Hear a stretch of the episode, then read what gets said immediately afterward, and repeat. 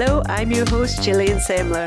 You're listening to Let's Talk, brought to you by CityLets and Arla Property Mart Scotland. Let's Talk is a dedicated property show for the world of property letting, investment, legislation, personal stories, and much more. If you want to get in touch, just reach out. Let's talk at citylets.co.uk. Joining me today is Ailey Finlayson, Managing Director of Finlayson Gore Letting Agency based in Dundee. Morning, Ailey. Good morning, Gillian. Thank, Thank you very much for having me here today. Pleasure. Thank you for coming down. Now, you found Finlayson Gore in 2007 and you've been in property for several years prior. Tell us how your property journey started and what led you to start up your own business. My journey into property management was largely accidental. Um, I was living in St Andrews and in 2001 was looking for a job uh, part time. I had a very young daughter at the time, and there was a job advertised at a local agency and applied for it and got it, and here I am now. Um, I was at uh, Eve Brown Property Management for a couple of years, then moved to Graham and Sibbald in Dundee um, and that was a job that was residential management, which was a combination of factoring and letting. Uh, factoring wasn't really uh, what I enjoyed. And that coincided with being approached by uh, a landlord in Dundee who was interested in setting up their own management company, which focused my mind um, and my partner, uh, Derek Gore, who's a chartered surveyor, into thinking about establishing our own company. Um, so in 2007, we uh, started Finlayson Gore, and uh, as we are uh, today.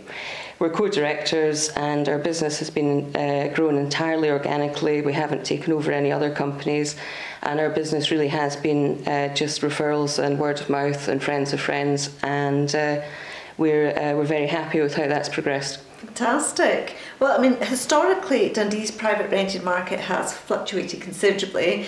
However, in more recent times, Dundee has recorded strong annual growth and is continuing to do so.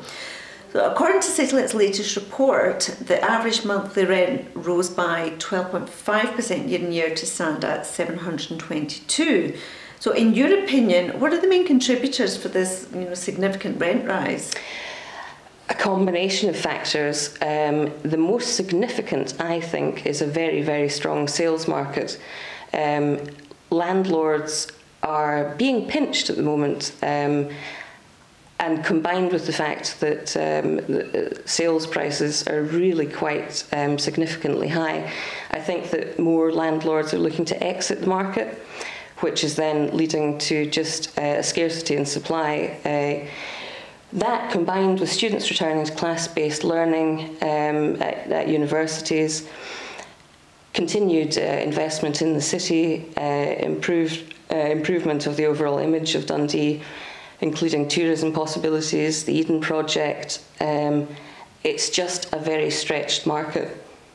Well, the CityLets data for quarter one showed that two bedroom flats posted the largest year on year rent increase of 15.5%, with average rents for this size of property sitting at 706. So, I mean, is this your experience too? I think £706 per calendar month is absolutely average. Um, we are being inundated by people wanting to be put onto databases for particularly two bedroom properties and um, students overwhelmingly asking for furnished two bedroom lets. We are having to limit viewings per property, and we are finding that our properties are let within days generally, and that's great for our landlords. Not so great for our tenants, uh, trying to find things, but yet the, the increase has been quite uh, staggering. So, what type of properties then are you experiencing to be in the highest demand? We are finding, almost without exception, that people are looking for family homes, particularly with gardens or outside space. Proximity to schools is so important uh, for these tenants, transport links. They're looking in areas which have typically been owner occupier, mm-hmm. um, but now uh, are very much looking for rental properties. Um, we also have found a slightly new trend uh, in retired uh, people who are selling their family homes and who it seems unusual are now not looking to buy something else. They're downsizing. And they're very much in, uh, interested in the infrastructure uh, in, in the surrounding environs of what properties they're actually looking for. And this is quite new to us but it seems to be something which is more and more common Mm-hmm. Well, you were mentioning students also before, because it's been reported that when there was a surge of students returning to study in Dundee, as you were kind of saying, they were looking to smaller properties rather than the typical HMOs. And this view is supported by Citylet's data, which recorded one and two beds for the city renting the quickest, with 50% and 41% respectively, kind of renting within a week. Was this your experience? Absolutely. Post pandemic, we have um, had so many inquiries from student groups, but looking for smaller properties, um, groups of two people. Uh, looking for furnished uh, two bed properties either in the city centre or the West End typically. And I think we've, we've looked at this and our understanding is that the fact that students pay room by room, so they split their rent, um, they have no council tax liability. And the soaring cost of purpose built student accommodation is making our students realise that they can get a better two bedroom property, more modern, um, more energy efficient. Um, and they are choosing that over what has always been the sustainable traditional HMO uh, properties, usually found in tenements, possibly single glazing, possibly compromised heating. And they're just looking for a better product, and I think that's a very strong move in the market. That's interesting. And you recently stated that you experienced a strong trend of tenants looking for more rural properties with, you know, a huge premium on outside space and home working possibilities. So, with the encouraged return to the office, are you still observing this movement? This is still a, a market force. I think the lockdowns during the pandemic um, made people focus and realise the importance of outside space. While people are now returning to normal uh, working life, I think people have got quite used to the fact that they enjoy, for instance, gardening, um, producing vegetables, crafting, you know, a little section of their home that is um, put over to their hobbies mm-hmm. um, and more personal needs. Um, and I think that hybrid working is going to be something which still drives this sector. Um, while people are maybe not spending as much time at home as previous um, throughout the last two years, I definitely think people have got their brain around the fact that um, the home life um, balance really needs to be adjusted. And we're still finding that uh, properties that do have access to either their own outside space or access to um, countryside parks, etc., that, that's still very much in focus. Yeah, it's been quite a societal kind of shift in lifestyle, Definitely. hasn't there been? Well, in your experience, postcode wise, which are the city's hotspots for rent levels? That is quite an easy one. Um, and it's quite historic as well. I don't think things have changed uh, in this respect. DD2, which is the West End, um, has access to university, Ninewells, the technology park, and also commuting links to outside of Dundee. DD2 uh, commands um, really reasonable rents. The flip side of that is DD5, which is Broughty Ferry. Uh, has access to the beach, rural access, really good schools, and independent retailers and cafes that is really what drives the rents in both of these postcodes. Well, the continued economic strength of the city makes Dundee an attractive location for property investors. I mean, the city has large employers, with it being the centre for journalism, gaming, medical research. Well, there's a large student population, and as well as the continued invest- investment in the waterfront area. So, how affordable are properties in the city, and what level of yield can they command compared to other Scottish cities? That is a very pertinent question. Our affordability calculator um, in recent years has been 40% of rent compared to salaries. I think with the pressure on just lifestyle um, and very uh, much in terms of fuel costs and so on, I think that figure is probably going to have to be revised. Um, it is a good indicator for us, but I think it may um, have to be looked at uh, in, in the months to come. What we are finding is that even with our non student tenants, um, the likelihood of asking for guarantors um, is more and more common. Uh, they also have to go through an affordability uh, check for us. And in terms of yield, uh, Dundee is quite diverse. A DD3 and 4 tends to be over 8%. DD2, uh, around about 6%. DD5, around about 5%. But the capital value in Dundee property is attractive to medium term investors. You don't necessarily have to hold on to your property for a long period of time to make a, a decent return on it. Whereas if you're looking at, at um, locations such as St Andrews and so on, you will make a good capital return, but it may just take slightly longer. Right. Well, I mean, I believe Dundee has been one of the Scottish cities to be considered for free port status, which would obviously enable economic activity with little or no taxes. And this would encourage investment and employment opportunities and, and also strengthen reasons further for investing in Dundee's property. What effects do you think this will have on future stock levels and rent values, rental values, if it was to be granted? Well, traditionally, Freeport has uh, encouraged manufacturing businesses.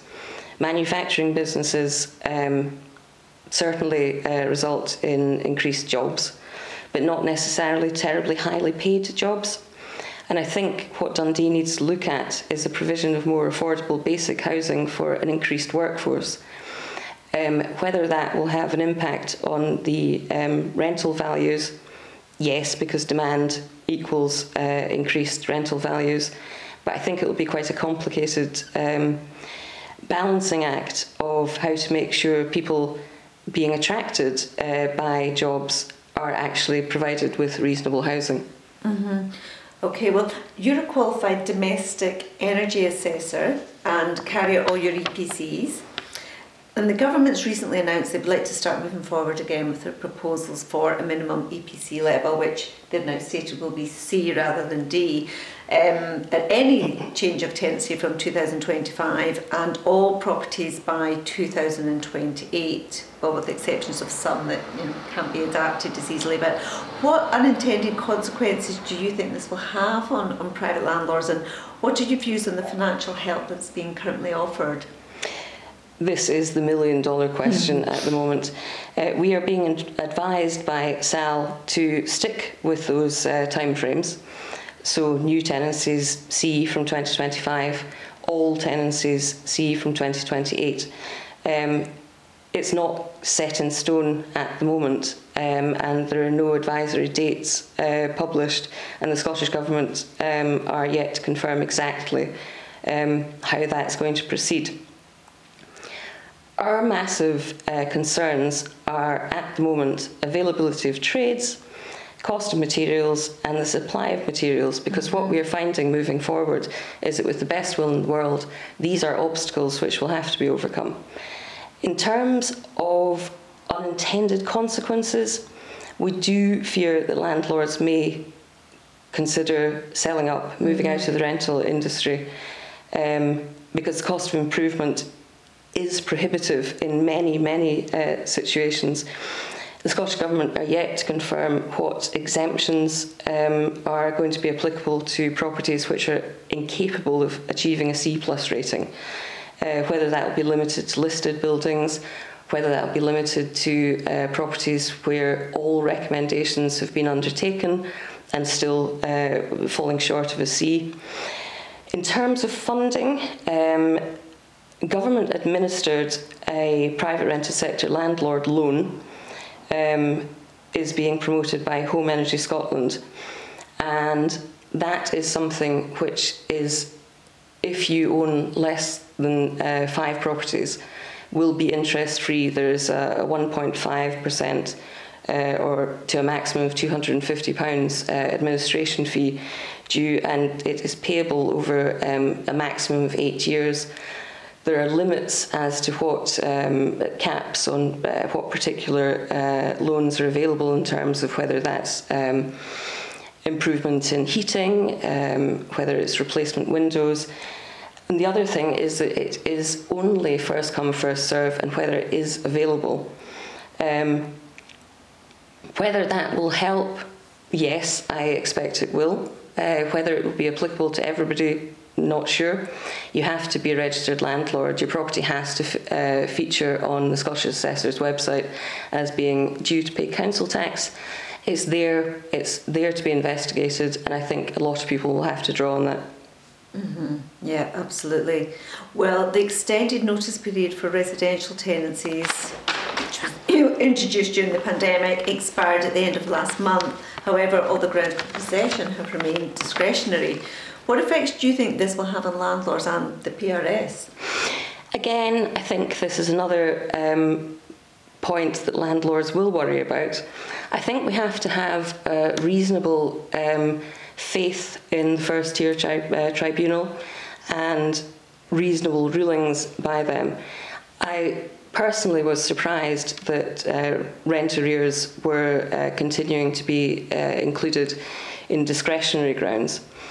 Um, however, I think the PR, uh, PRS plays such an important role in our housing that I really do think that the First Tier Tribunal needs to support their landlords um, because there is a lack of social housing, and I don't think that's going to change overnight. Landlords are already stretched in terms of um, what's happened over the last two years uh, during uh, our pandemic. And um, I think we have to get behind the first tier tribunal and just expect that reasonable requests will be upheld. Mm-hmm, mm-hmm.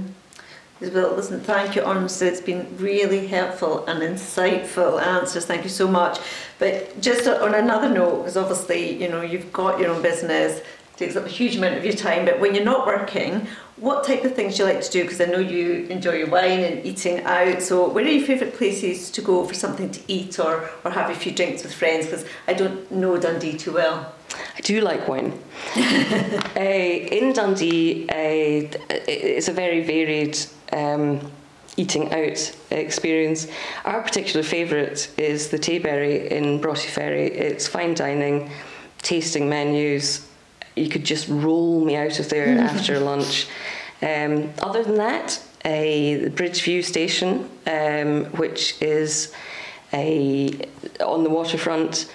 Um, it's a gastro cafe um, and was uh, the first ever Valentine's meal that I've been taken to this year uh, by my partner of 17 years. So I'm obviously going of how to. many years? 17. Why was that then? Just spontaneous. Other than that, Yeah. uh, there's an excellent family owned um, Italian restaurant on Perth Road. It's called Don Michele. Um, the proprietors are always slightly alarmed when they see our bookings, but then that's countered by the fact that the bar profit is going to be reasonable. a welcome booking. yes. Oh, listen, thank you. It's lovely to meet you. Thank you so much. Thank you very much for having me. I'm Thanks for listening.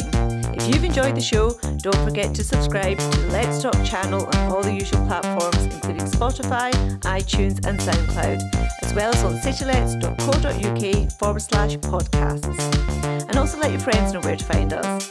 Let's Talk is a dedicated property show providing insight into the world of property letting. More information on today's show can always be found in our show notes along with this podcast. You want to get in touch, just reach out. Let's talk at citylets.co.uk.